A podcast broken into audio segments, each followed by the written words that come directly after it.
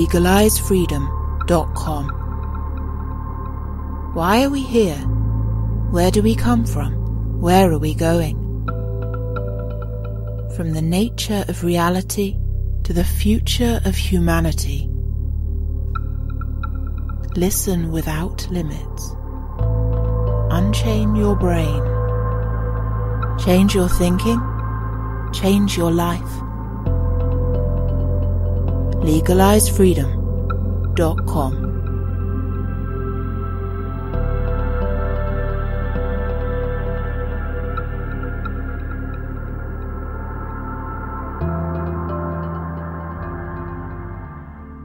Greetings and welcome once again to LegalizeFreedom.com. I'm your host Greg Moffat, and my guest today is outspoken teacher and commentator Christian Morris, who joins us to discuss corruption and collusion in the political establishment and mainstream media during the coronavirus crisis.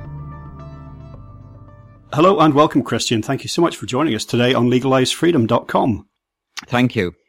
Now, Christian, today we're just going to be having a bit of a free flowing chat, but before we get started, for people who don't know, just tell listeners a little bit about yourself and perhaps a good way to get into this would be to something I picked up on one of your recent YouTube videos, but you said that you had your own red pill moment in 2012 and I just wondered what that was. So just. Um, I think I will skite over that simply because at the moment it's subject to High Court litigation and the people who, normally now I would be quite happy to discuss High Court litigation till the cows come home, but there is the possibility that one or two of the other parties in that case may want confidentiality at some time in the future. So I won't discuss that particular, what gave me the red pill in 2012. Um, if you don't mind. No, no, uh, what gave me the red pill in 2019, I can discuss till the cows come home. Uh, well, let's do that then and please feel free to leave in anything I've just said there.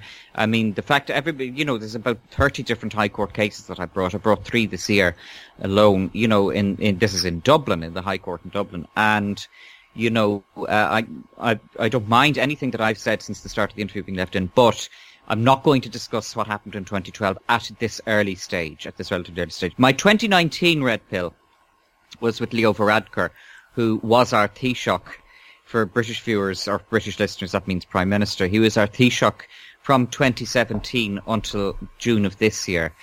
And, you know, I could spend another three hours telling you why that individual is unfit for office. He's unfit to clean toilets. Literally, I mean, all of us over here, so many of us on the alt scene here were saying, could they have chosen anybody worse? Could they have possibly chosen anybody worse to be Taoiseach than Leo Varadkar? um, possibly Stephen Donnelly. But anyway, um, Leo Varadkar in 2019 responded to a news article about four doctors, four specialists, four morticians in Waterford University Hospital. Now, the morticians had written to their senior management about malpractice in the mortuary of Waterford Hospital. This included the fact that when somebody died, they weren't transitioned over to be embalmed or frozen immediately. Now, I'm not entirely sure what the medical procedure when somebody dies is, but when somebody dies, they begin to decompose very quickly indeed, and they need to be, you know, the body needs to be dealt with, and it wasn't happening. And there were credible reports which were corroborated by these four morticians of people decomposing in front of their loved ones. And Varadkar's response to this was, well, there's nothing to prove that it's true. So in other words, when these four morticians blew their story to the media because their senior management had completely ignored them for over over half a year, Varadkar's instinctive response was to accuse them of lying. And that's how psychopaths work. I wouldn't expect anything better from a creature like Varadkar.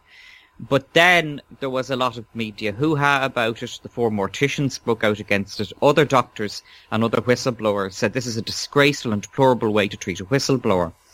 Um, I then saw at the end of the week on the 6-1 News on RTE1, and the Saturday 6-1 News is the one that will be watched by more people than the weekday ones. The newsreader Eileen Dunne said the Taoiseach Leo Varadkar has issued an unconditional apology for his remarks about the four whistleblowing doctors in Waterford. Eileen Dunne does news for the deaf for a reason, you know, because you know she should be doing radio for the deaf as well. But he, I then heard what Varadkar said in the Dáil, either that day or yeah, it had been that uh, that day, and he said, "I apologise if it seems that I said X, Y, Z." Now, what a good journalist and what a good newsroom in RTE would have been doing would have been saying the Taoiseach is continuing to lie. Where what RTE said was that he'd apologised for, in fact, by saying it seems that you uh, that I that I said this, he's actually gaslighting everybody else. Because if you're saying I apologise if it seems that I said something, what is being implied is that the people who listened to what he said got it wrong. No, sorry, we didn't get it wrong. Varadkar's initial response and his instinctive response and the real Varadkar was to accuse those four whistleblowing doctors of lying. And a good journalist and good newspaper journalists and good TV journalists would have gone after him, particularly worse so, more diligently after he said, I apologize if it seems. So I said to myself, that was the first time in my life I said RTE is telling lies to protect the establishment. Because I'm not a tinfoil hatter particularly. I would be, I would try to keep things as moderate and as balanced as possible. And you must understand that newsrooms and newspapers and television stations, more now than ever, are under more pressure than ever. They don't have the money anymore, they don't have the time anymore, and mistakes happen. But for RTE to say that Taoiseach could apologise for, in fact, he had done nothing of the sort, that's not a mistake, that's a lie. Well, I think some of the worst examples I can think of that would be comparable, but perhaps even on a, a bigger scale, or stories of more importance affecting more people, were uh, the behaviour of the BBC around the Scottish independence vote. You tell me about that. Uh, tell me more. Well, I it's a while ago now, and I don't have a lot to say in detail really, but it was, and they, they behaved in the same way around the Brexit vote. Now, it does not matter uh, in my opinion, what your feelings are about Scottish independence or about Brexit. But it was the way that much of the mainstream media, particularly the BBC, just to make an analogy here with, you know, with RTE, that uh, for listeners who don't know, RTE is basically the Irish national broadcaster, as the BBC is. It is our, to explain slightly in further detail to the British or UK listeners, RTE is our direct equivalent of the BBC. It is our state broadcaster. It's our public service broadcaster. And like the BBC, it's a, um, a colleague member of the European Broadcasting Union. So, yeah, so just what you were mentioning there just reminded me of my reaction to uh, listening to, to coverage, I say first of the Scottish referendum, then of Brexit. And by the way, I subsequently have ceased completely uh, listening to any mainstream news content whatsoever. And the last I remembered the, clearly, it was the morning of March 17th this year, St. Patrick's Day as it happens when I listened to my last BBC broadcast. Um, nothing since then, and I think I'm probably a lot better off for it. I was never a wholesale swallower of all the mainstream news perspectives, contents. I mean, I've been skeptical about it since I studied politics um, mm-hmm. in the early 90s. Um, mm. However, I would monitor what they were doing. You know, you just like to know what the other people that you come into contact with in everyday life, you know, where are they getting their information from? So if you pay attention to the BBC or RTE somewhat, then when they come out with something, oh, well, this is the case and I believe this and I believe that and so and so says that, at least you know where it's coming from. Mm-hmm. And it leaves you somewhat uh, informed to engage in debate. But the, the jaw dropping bias mm. and distortions that I uh, sat through, uh, mm-hmm. both with the Scottish referendum, independence referendum, and Brexit from the BBC. Let's just stick with that. It, it was incredible. I was like, I mm. can't mm. believe I'm hearing this. And I know there's media bias.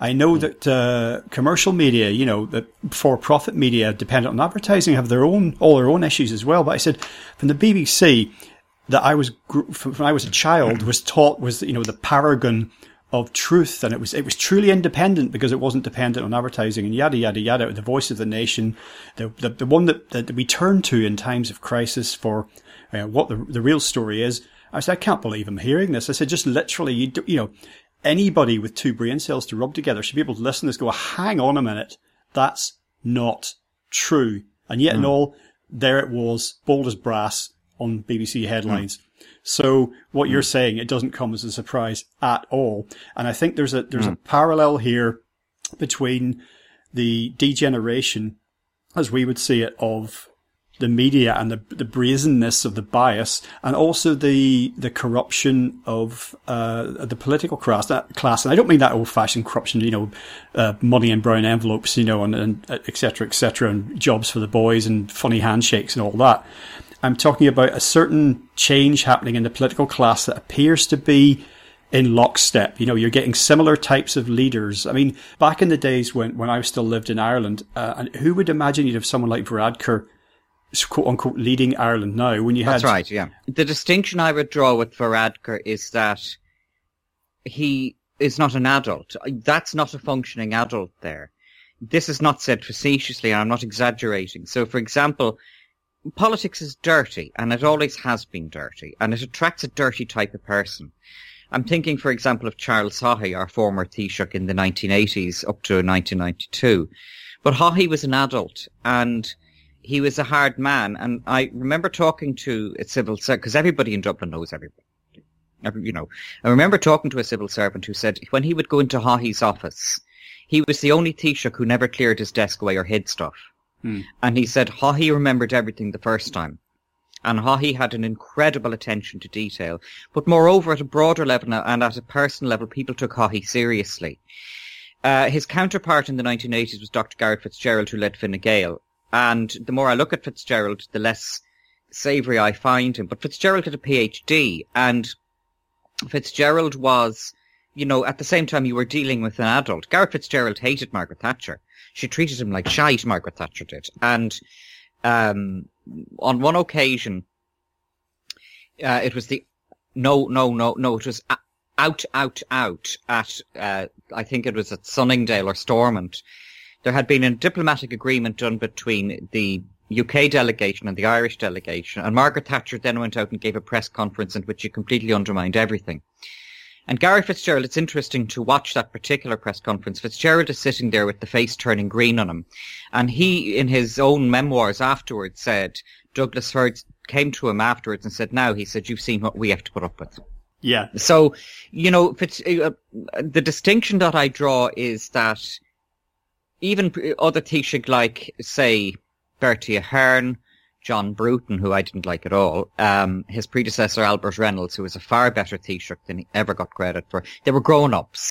Where all Varadkar seems to want to do is to write letters to Kylie Minogue, show off his socks, do these stupid, goofy, puerile things, and then whenever he does it, the mainstream media, particularly RTE, they either ignore it or they make a laugh of it.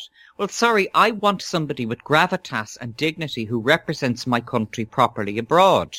So when Varadkar became Taoiseach without a general election in 2017, one of the first things he did was he went to Downing Street and said that he felt like Hugh Grant dancing up the corridors in Love Actually. And I wasn't amused by that because it lacks gravitas. And what it says is that the senior most politician in our Dáil is somebody who the British delegation and the US delegation do not need to take seriously. I can be very flippant myself. I can be very, I can use very bad language myself. Uh, but at the same time, if I was ever in court and you read transcripts of me from court, it's a different person because that's for the grown-ups, particularly the High Court and beyond. But you always get the feeling that Varadkar just wants, well, he's a narcissist and he's a low IQ sociopath. I also think uh, there is evidence of some autism there, that he's somewhere on the autistic scale because he just does not have any ability to read what would be appropriate conduct in any given public situation. How we behave in private, how I'm behaving now, I'm just a guy on the dole, you know, giving an interview to you on Skype. I'm not the Taoiseach but you can be bloody sure that if I was in a similar position, I wouldn't behave the way Varadkar does. Well, a couple of the comments you made there cut to a, a whole issue that I hinted at as well, which is the, the this the, the, emergence of a sort of a political class of uh, narcissists and sociopaths, mm. and of course, people have said for a long time that you know the sort of powerful positions and political office attracts people who basically want control over other people and therefore people should never be allowed to have power. There's a series of interviews I did with um, a guy called Nick Duffell who's um, written a lot about psychopathy and and leadership and how the formative years of people who come into positions of power have enormous effects on their their conduct in political and public life. And what you said about Varadkar being a child really reminded me of that because I've done quite a bit of work in this area about how these are, and I'm not making any excuses for people like this, but how these are basically, as you say, they're not adults. There's more and more people in positions of power behaving like this. And we can look back at the, the leaders in the past that you spoke about. You read off some of the Irish politicians, but they almost, they appear in such a different light compared to where we are now, where we are now. And I'm still, Absolutely. I'm still trying to work out what's actually happening here. I don't know if you feel you've got any insight in that. You know, there's, cause there's definitely a pattern. I do. Um, first of all, I would say that it is too convenient and lazy to compare people like, on the one hand, Donald Trump and Boris Johnson, and on the other hand, Varadkar to one another. Because Boris Johnson is an adult, and Donald Trump is an adult. I'm a supporter of Trump. You may have seen that from my social media. Uh, I'm much more reserved in my position about Boris Johnson. But what I've always been struck by with Trump is, first of all, how cogent he is when he's interviewed extempore. Secondly, how Trump actually has a very strong finger on the pulse of the mood. So when Trump meets people who've been injured or people, or, you know, veteran soldiers, people come away from meeting Trump talking about his positive charisma and how much they enjoyed meeting him. Nobody I've ever come across said they enjoyed at a personal level encountering Leo Varadkar. Um, this is where we return to the issue of what I raised with, what, what I started with, the issue of a rigorous and uh, scrupulous mainstream media who are willing to question the behavior of this person. So, for example, if you look at Donald Trump, all he gets is abuse from the mainstream media, yet he's still here. And I see no reason to believe that he won't win again in November coming and that he'll probably win the popular vote in comparison to last time when Clinton won the popular vote but Trump won the college. Um, I think Trump will win both the college and the popular vote this time. He is up against a diabolical candidate. Middle America are not stupid people. Middle America, I, I, have met Middle American people from the southern states, from the inland states. They're polite, moderate, decent folk, the Americans that I've met. I know Americans in places like Arkansas. They're clever people. They get a bad press. They get portrayed as being backwoods men and this kind of thing. We have them in every country. You have them in the UK. We have them in Ireland. They have them in America. But th- there is this very, very big silent majority in the US who are well educated, decent, kind, civilized, liberal and tolerant people. And they don't like the likes of Hillary Clinton calling them the deplorables as she did in 2016. And I remember at the time in 2016, saying, you know, Clinton's going to lose. Once you used the term the deplorables to describe an entire constituency of people across the United States, I said, that's okay. I said, I really think now Trump's going to pull this off. And he did. And Trump relates to people. Clinton never did. And Joe Biden is a sexual pervert with dementia. So, you know, and people see this. Biden cannot string a sentence together. I'll, di- I'll digress with an anecdote. There's a video online of Biden calling himself his wife's wife and that video was edited by RTE to cut out all of his demented moments.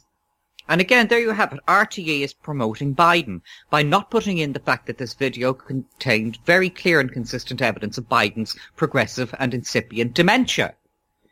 There we have it again. There's another example of RTE plugging politicians who they've chosen to plug. You know? Uh, what was your question? We've digressed a bit. No, it's okay. In fact, you've led us on to interesting territory. Uh, but, but just to backtrack very slightly, when I was talking about perceiving a, a trend, a rise, spread of infantile, sort of insubstantial narcissistic leaders, not just at national level, but just across politics in general. I didn't actually mention Trump, but you're absolutely right to point out that it is lazy and too convenient to make comparisons between, for example, Boris Johnson and Trump. But what you then went on to say about Trump and his election victory reminded me again brings us back to the Brexit thing is that there were a load of the, the, the people who had grievances and that they were not a homogenous group of people, you know, a, a great, you know, oppressed mass. They were very different types. Uh, from across the socio, socio-political spectrum, even if there there were certain commonalities among some of them, and they had issues uh, that they were concerned about, and they were ignored year in, year out by politicians and by the media who talked down to them and just bulldozed over them. And when it came along to Brexit, I remember I sat up the night of the Brexit vote, you know, the, that decisive night, and most most people who are observing it expected it to be no to Brexit. That is to say that uh, the UK would remain within the European Union. Uh, we thought it would be close. The polls were telling us that, even though the BBC and others were, were shouting, "Oh, yeah, of course it'll, it'll be an easy win uh, for Remain." And but as the night went on, and I remember I got to about three o'clock in the morning, and I couldn't stay awake anymore. And just at that point, the tide was starting to turn. I thought, good lord, you know what? This could actually go through. And as soon as I woke up in the morning, I put on the TV and it had.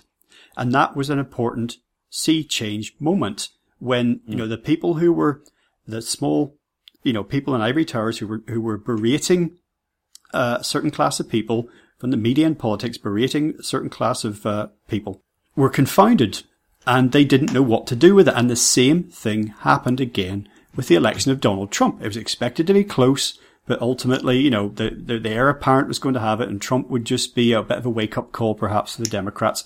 And I watched the coverage that night as well. And the same thing happened. I went hmm. to bed thinking, oh, good Lord, this could go, this could actually happen, you know, and then it, hmm. and it did.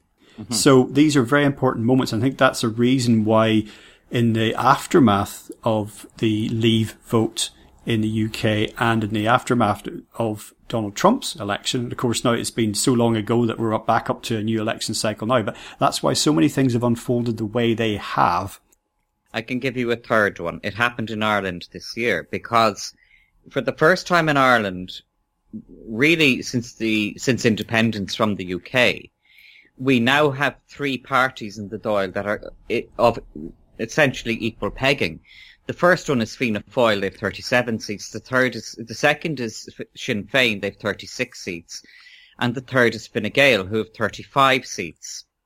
I did not predict that that election would go that way. I didn't think Sinn Féin would get so many seats, and I didn't think Fine Gael would get so many seats. I thought Fianna Fáil would get the, well, they did get the plurality, but they got it by one or two seats, where I thought that they would get maybe 50 seats, whereas what happened in the Republic of Ireland was that Sinn Féin went from 20 seats to 35. And that was very similar. It was identical in its motive to, to Trump and to Brexit insofar as it was a protest vote.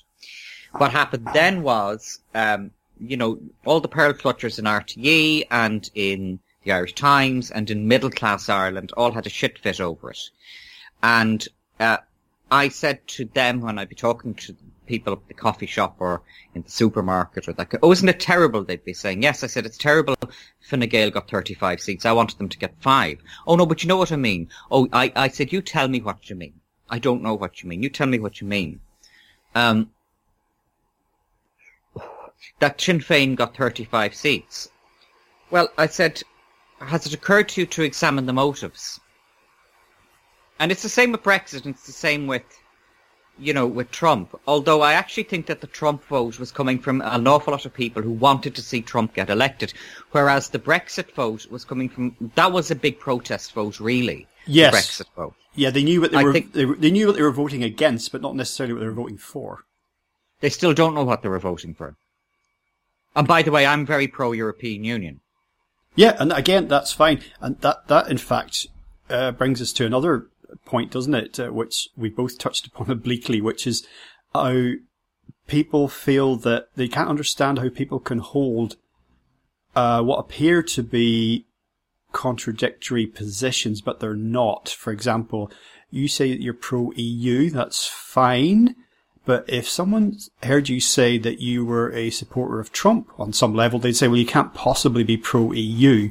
So it's a lack of nuanced understanding of what, of That's the, right. what's going on here. It's a simplistic black and white, which in, in, especially this year, with everything that's happened with the pandemic, the media and politicians have gone into overdrive with, um, their simplicity. It reminds me of all the wars that we've lived through you know, our generation and how, and the 9-11 and all the rest of it. And in the wake of that, when Bush, the poor idiot boy junior said, you're either with us or whether you're the ter- you're with the terrorists. You can't possibly hold nuanced views, and you can't possibly hold one view on one subject and another on another. It's just, I mean, that's one of the problems with politics in general. It's why I've never voted, and it's why I could never join a political party because it's like if you buy one thing off the the political shelf, you have to have every item on the shelf. Well, I don't agree because I always vote. I'm very fussy about using my vote. I have three votes. I have one vote in the Dáil and two in the Seanad.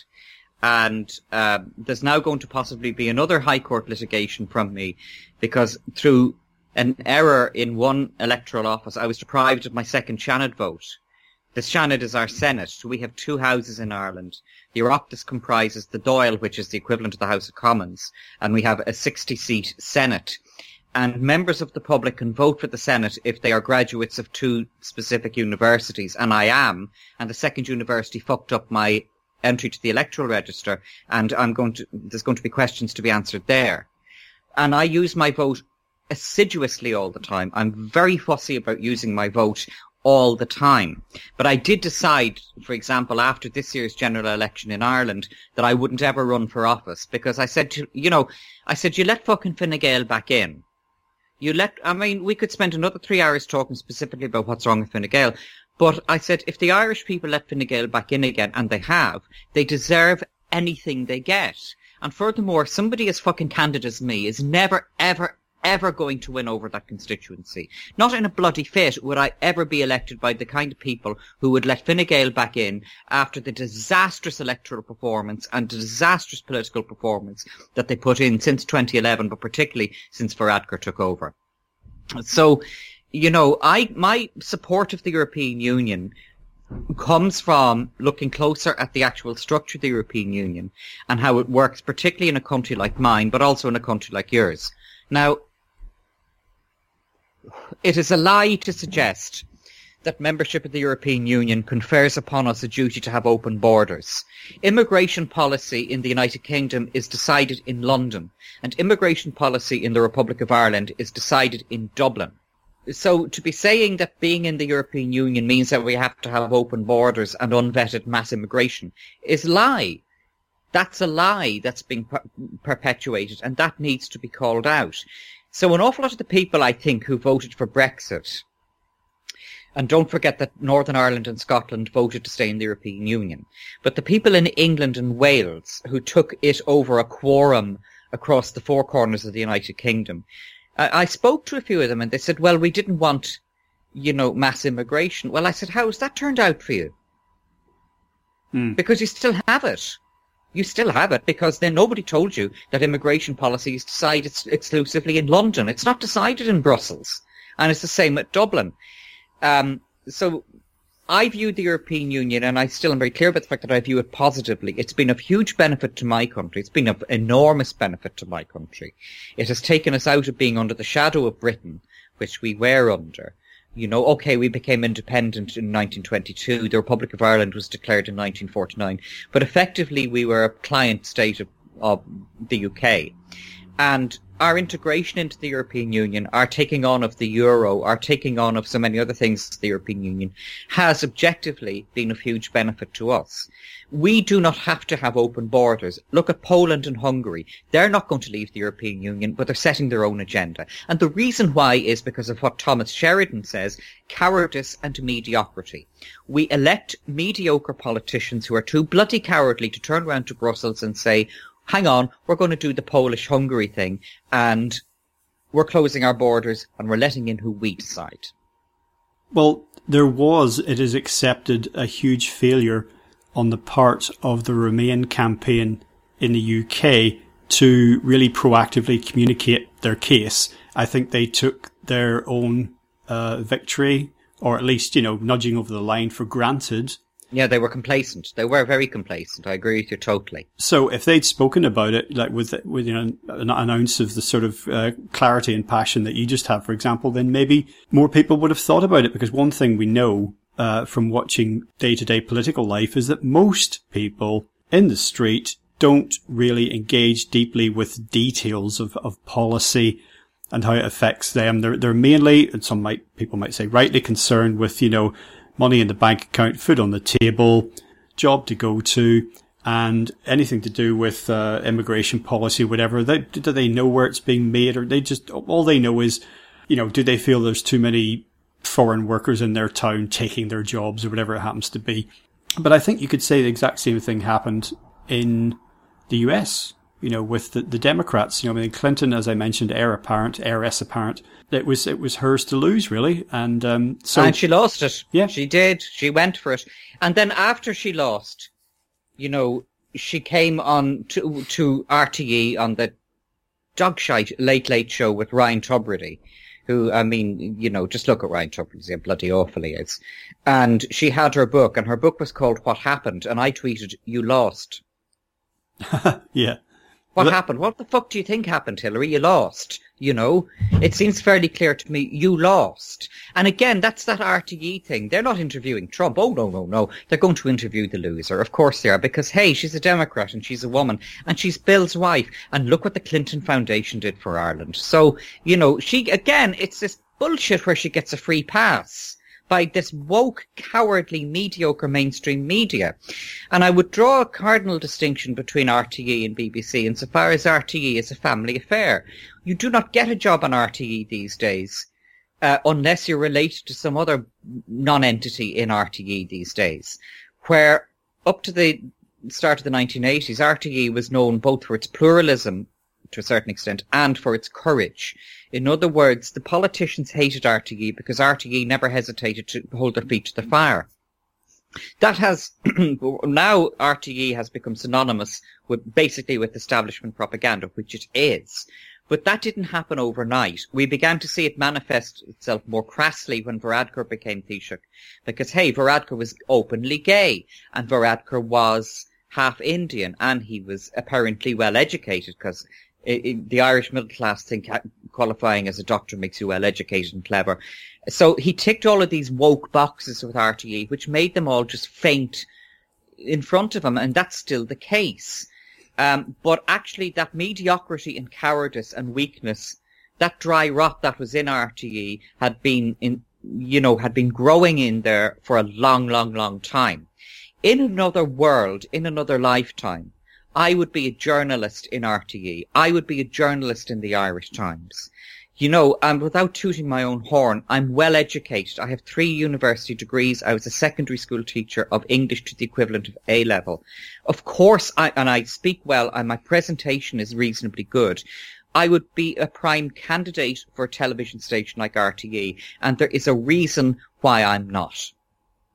Yeah, there was something in that really that, I mean, I, I really put myself on the same boat, to be honest with you. I worked in um, the media for, well, since 1990, but it was uh, music industry. So it was very specific and it's got its own problems and travails, but it's a, a little, little niche. But I often thought, you know, that that's something I could have pursued. I tell you why I didn't, uh, ultimately is because I almost did a journalism degree when I naively thought that if I did that, I would be able to become a journalist rather than just, if you want to do journalism, just do it.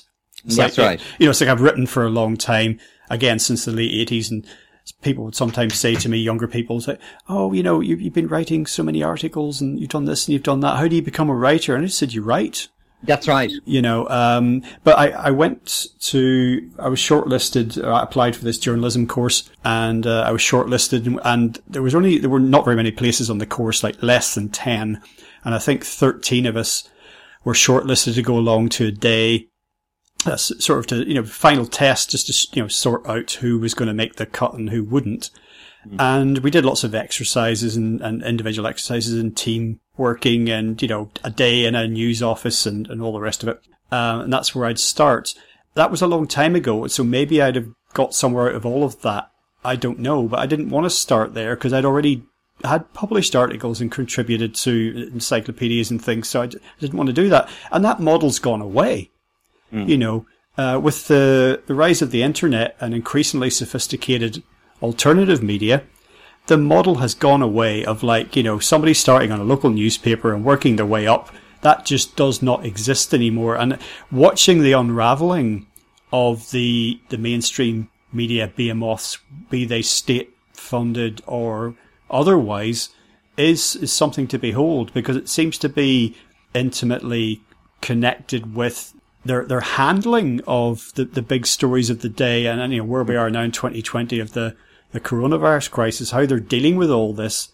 Yeah. Um, how they how they've dealt with Brexit, how they dealt with Trump, how they dealt with 9/11. It all seems to be like on a a progressive timeline of disintegration, really, mm. you know, and failure to adapt to a changing technological landscape. Well, I would go further than that, and I would say the distinction between B- the BBC and RTE is that if you want to work in the BBC, you have to be woke. If you want to work in RTE, you have to be woke and related. So the BBC would still be more inclined to take people who have got talent, but who are willing to fit the agenda. Whereas RTE don't give a shite about talent. It's just about knowing the right person and being right related to the right people. And therefore, when RTE is now insolvent, RTE is bust financially. But there's nobody in there who's willing to turn around or able to turn around and say, look, here's how we deal with this. Because they're all clinging to the same lifeboat in a sense. And they're all codependent on one another. I think there is much less of that culture in the BBC and also the UK has a much longer established tradition of competitive media. So you have Channel 4, you have Channel 5, you have to a certain extent ITV you, we don't have that degree of competition or nature of competition here. The only independent broadcaster we have on television is Virgin Media, and I'm afraid they're not really up to very much either. So you have, uh, you know, basically a duopoly between Virgin Media and RTE, where in Britain you don't. You have, it, it is much more fragmented in Britain. Let's talk about something else, because this is a more relevant thing than something that's eating a lot of people, and that's the issue of masks. Yes, okay. Now, if people are suddenly jolted up from their Ovaltine by what you just said, there is a connection here because what I was ultimately going to do was basing, you know, having uh, enjoyed some of your recent YouTube content, was going to be seeing from this political class that we're talking about, the sort of manifestation of that, their behavior through to one particularly um, entertaining stroke uh, depressing episode that this golf dinner that took place uh, in Ireland that involved a lot of politicians. I don't know if it's exclusively politicians. You can tell us about that. No, the, it wasn't. I'll tell you about it. And give us the background as well, because of course it's all the background is the coronavirus crisis. Mainstream media has done what the mainstream media do, and they have minimised and attempted to move on from what actually really, really happened at that golfing dinner in the Station House Hotel in Clifden in Connemara. What happened was a group of 80 or so politicians and at least one judge of the Supreme Court were at a dinner in which they openly flouted all of the laws in relation to and all of the guidelines in relation to uh, COVID-19.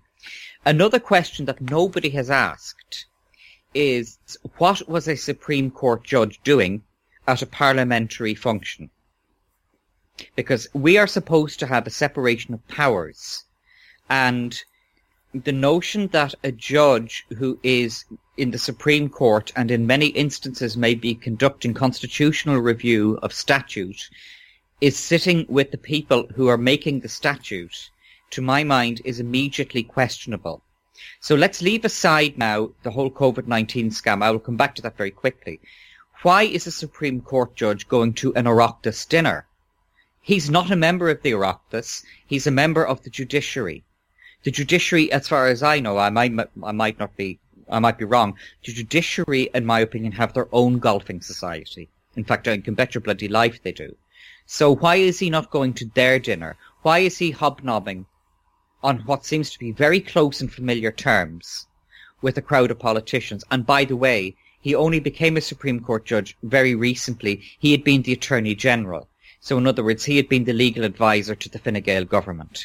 This is all too incestuous. This is all too close. And to my mind, it is an implicit breach of the separation of powers. Now, let's talk about COVID-19. Because the media haven't talked about the separation of powers or what a Supreme Court judge was doing in such intimate social uh, socializing with politicians. But let's get with with the lawmakers. But let and also there was one broadcaster from RTE called Sean O'Rourke. So there's the broadcaster there, there's the Supreme Court judge, and there's all the lawmakers. So what that proves in one snapshot is that they are all this golden circle together. But let us move back to COVID-19. what their conduct proves is that COVID-19 is a scam, that there's no serious risk to people more than would be with an ordinary seasonal severe flu, and the flu kills. The flu does kill. And so does COVID-19. COVID-19 kills, but the actual figures that we're looking at are no worse than a seasonal flu. In fact, I mean, you know, people will say, look at the science, but in fact, they're no worse than a seasonal flu. So this was at just after Ireland had brought in a statutory instrument in which it was said that it was compulsory to wear masks in supermarkets. The statutory instrument was published on a Sunday to take effect on a Monday. I got a copy of the statutory instrument and I read it, and it stated that it, there shall be a reasonable defence of claiming that wearing a mask would cause extreme distress. Okay, well, that's great, I said, because it, I can tell you bloody sure that wearing a mask would cause me extreme distress. So that's what I invoked whenever some prick tried to kind of lecture me in the supermarket or anybody stopped me. That went on for one or two days. That ended. I haven't worn a mask since I was three. And I haven't worn a mask over the past four weeks. But nobody in the mainstream media here is willing to say, and actually the golfers dinner in Connemara is of international importance because if the leading politicians, broadcasters and a judge of the Republic of Ireland are willing to flout the laws, that shows that at an international level COVID-19 is a scam. Your mainstream media isn't talking about it. Our mainstream media is minimising it and trying to move on. And indeed, the Irish Times, which is a toilet paper rag these days, described those people who were criticising Phil Hogan, who was a commissioner in the European Union. Uh, those, it called the people who were criticising him a lynch mob, which is just gaslighting. It is not a lynch mob to ask questions of a person in power. That's what we do in a republic and in a free society. You know, um, Thomas Sheridan, I don't speak on his behalf. He doesn't know about me doing this interview, but he did say in one of his excellent videos, because Thomas's videos are brilliant. You know Thomas, don't you? Oh yes, for many, yeah. many years. I've interviewed oh, him yeah. many times. Thomas Sheridan said, these people should be on criminal trial. They should be indicted for what they've done. And unless we see these people being tried and being brought to court, arrested, charged and brought to court for what they've done, then you don't need to take COVID-19 or the people who are continuing to propagate it like the Irish Times and RTE, you don't need to take them seriously. Now, you may have noticed earlier this year an application for leave for judicial review is made by Gemma O'Doherty and John Waters. That crashed like the Hindenburg. That one went down in flames like the Hindenburg. And one of the reasons why it failed, and the judge was right to dismiss it, and I think the ruling that the judge published afterwards was excellent. I don't sympathise with the legal position taken by Waters and O'Doherty. But one of the things that the judge said was in order to bring a case broadly of this nature and to challenge the constitutionality of law, you have to show that you have been in some way damaged by this. So the Irish courts, which will allow very intensive constitutional scrutiny of our law, which you don't have in the UK, you don't have that right, we do. But the Irish courts will allow you to, to challenge the law, but you have to show the court in advance, look, I've been in some way hurt by this. So if you take me and my refusal to wear masks, if I am in any way arrested or charged for that, you can bet your bloody life that'll be one more High Court case. You can bet your bloody life that'll be one more High Court case. And I wouldn't be so complacent about me banjaxing it the way Gemma and John did. So, you know, um, this is why I, my my greatest um, summary, summary of the COVID-19, particularly the mask law here in Ireland is don't worry about it. It's horseshit. Please don't take it seriously.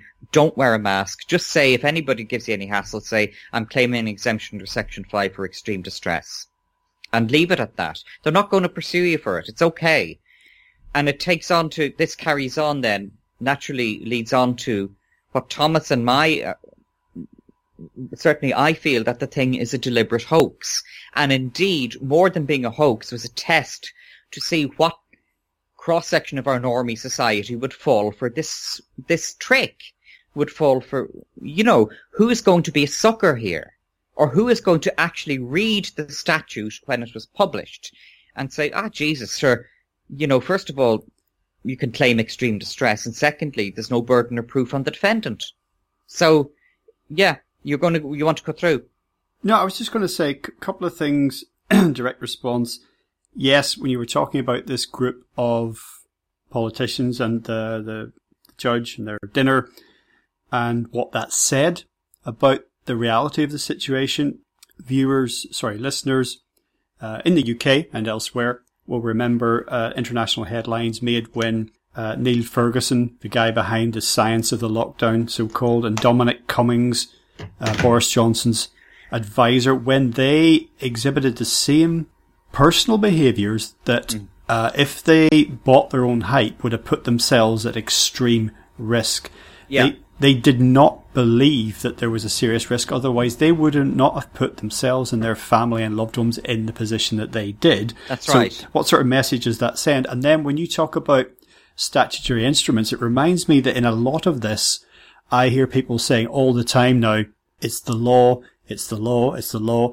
And I'm saying, hang on a minute, differentiate, please. And I, I remember doing this all the time in the wake of stop, nine. Stop, stop, stop, stop, stop. Are you going into that kind of free man and the land? No, no, about, no, no, I'm not. Please don't. No, no, Please I'm not don't. going to. Don't worry. What I mean Good. is, but there's a difference between the law and policy. So Yes, I agree with you. I do actually I know what you're saying there. yeah, Yeah, It's, it's government advice. It's like the government advice is the following, and I would say, yeah, but that isn't the law of the land. Therefore, um, a court, Yeah, that's uh, you know, right. it can't prosecute you for it. Police can't fine you, but a, a lot of people will hear that the law says you have to do this, and they just right. accept it. So That's right. It's just important. right. It's important to understand the difference between advice and the reason uh, it seems to me that a lot of the social distancing stuff and the mask wearing isn't the law is because it would be unenforceable. That's right. That's right. Because because of the the uh, the objections that pe- people can raise along the lines you said that the courts would be clogged up with thousands of cases overnight.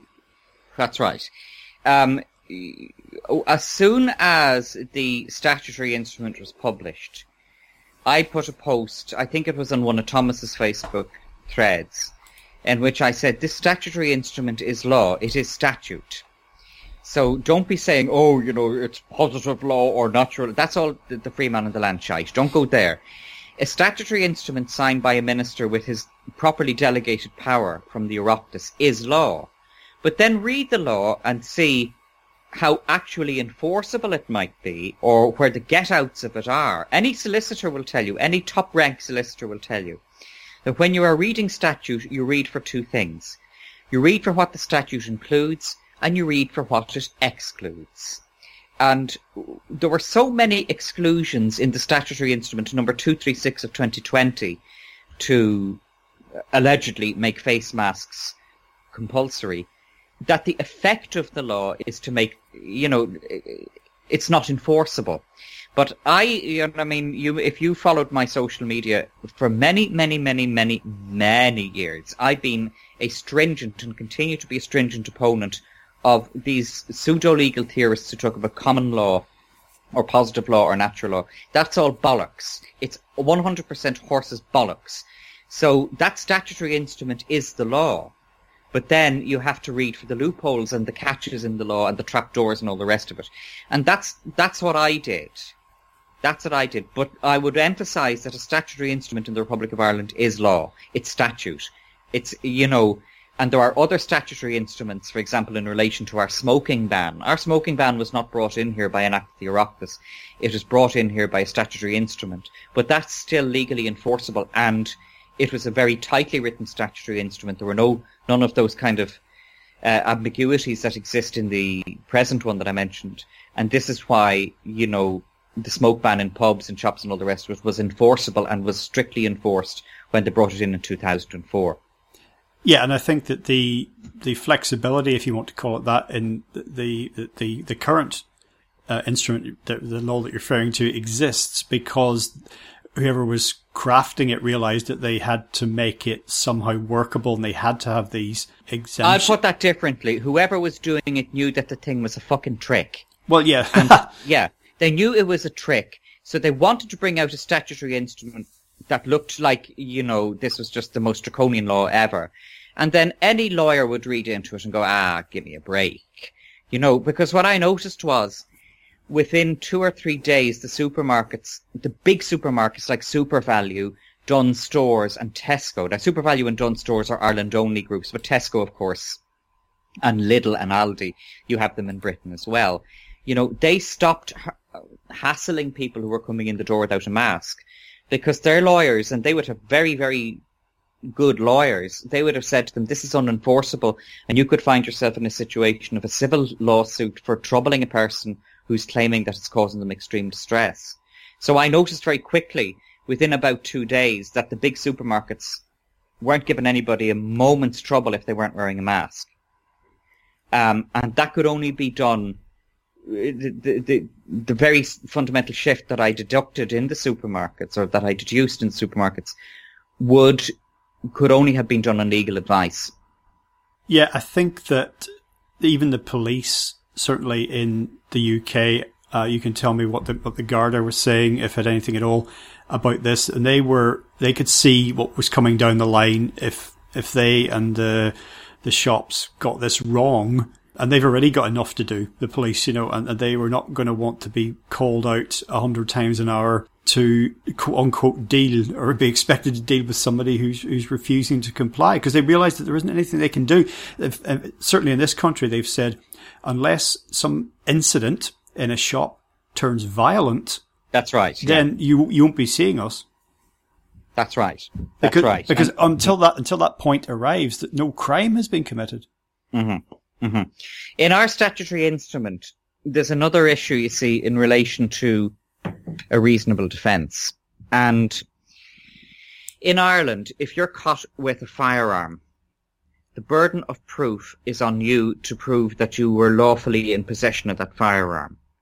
And the statute and indeed judicial challenges uh, or litigious challenges in the High Court or the Supreme Court have upheld the fact that in the Republic of Ireland, if you are caught with a firearm, the burden of proof is on you to prove why you have the firearm. Whereas with the statutory instrument in relation to masks, it does not say that if a person is claiming a defence under Section 5, that they have to have a doctor's certificate, that they have to prove extreme distress. So if there's no burden of proof in the, in the statutory instrument, that means that if you do get prosecuted for not wearing the mask, the state has to prove that you would not suffer extreme distress and they have to prove it beyond reasonable doubt. So that's absolutely for the birds. The notion of prosecuting under those circumstances, the director of public prosecutions and the guards, they just don't, they wouldn't want to know about shit like this. It's a waste of time. Okay, all of that being said, then what do you think is actually going on here? Given what you everything you said about the law and the position of the the police uh, on this. What's what's behind this? Where do you think it's going? Now, that's a very big question when we take it in the context of the coronavirus crisis. But is it a social engineering agenda? Does it play? I, in? I no, I don't think they think that deeply. Um, okay, I think if you see the way Fine Gael operates here, Fine Gael doesn't want anybody to ask any awkward questions. Fine Gael, our political party, Fine Gael, have their backgrounds in fascism. Fianna Fáil have their backgrounds in setting up the constitution of the Republic of Ireland. So there's a very fundamental cultural and historical difference between Fianna Fáil and Fine Gael. And again, the mainstream media never acknowledge that because that would be acknowledging the agenda of Fine Gael. Fine Gael are natural authoritarians. So the notion of people questioning politicians or questioning the law or that kind of thing, they just don't want to happen. Um, I don't think that if you look at the likes of the people who are in Fine Gael at present, that they have given it that much thought. I really don't think that they have given it that much thought. Um, they're going to fail. The Republic of Ireland has much more stringent constitutional protections even than the United States. You know, we have extremely rigorous constitutional protections here. All of these efforts done in the past have failed. There is a real equilibrium in our system here, much more than in the UK. And this is why, you know, eventually, okay, Gemma O'Doherty and John Waters lost their application for leave for judicial review back in May or June. They deserved to, but I wouldn't take it for granted that the next person who takes a case of that nature will lose. And, you know, um, at the moment we're dealing with an authoritarian government full of authoritarian people. Eventually they'll be gone. Eventually the equilibrium will be restored. And all that we have to do, and I said it in my interview with Grant Torino the other night, is to stop worrying and don't live in fear. The excellent, brilliant Dave Cullen had a video without fear. And he's right, and Grant Torino is right, and I think I'm right. You know, these people are incompetent, stupid, lazy cowards and liars you know, we'll beat them. But why are they behaving? Is it that, that, that when you see these behaviours mirrored across various and many governments and administrations around the world? Why are they responding in this? Is it that they're responding in the same way to these circumstances for the same reasons? Is it worth even examining their motives? I don't know. Do you not think so? No, um, because you're speculating, and like if you take the European Union, for example, I think it's been a very positive thing for Europe. It's avoided another Franco-Prussian war. You only have to look back at the Second World War, let alone the Great War, and see how terribly destructive they were, what terrible damage was done by the Second World War. To say that, you know, the initial motives of creating what was initially European Coal and Steel Association, then it became the EEC, then it became the European Community, then it became the European Union. We have had the longest period on, in mainland Europe We've had the longest period of prosperity and peace ever without war in Western Europe ever. That's a very, very beneficial thing. And the European Union, in my opinion, has contributed to that. Um, the idea that there's some kind of nefarious agenda behind the European Union, I wouldn't assume. Uh, I think a lot of these people are like Varadkar. I think they're psychopaths. They only think in the short term. They're impulsive and they're cowardly. Um, Johnny Rotten, John Lydon, who had great time for, you know, he said it's all about money. He said if you go dig deep enough, you'll see it's about money. And I would be very strongly inclined to agree with John Lydon. Okay, Christian. Well, listen, we've touched upon many different threads um, today, and um, we're out of time, but we're going to pick this up again in the not too distant future. Before we sign off for today, you have YouTube channel. So before we close out, just share anything you'd like to with listeners if they want to hear a little bit more from you. Um, you can direct them via your Facebook page to my Facebook page, my YouTube, my Twitter. My my YouTube is Christian Morris TV. That's all one word, just Christian Morris TV. Okay, well, until we pick it up again, Christian, thank you so much for joining us today on LegaliseFreedom.com. Thank you. Bye bye.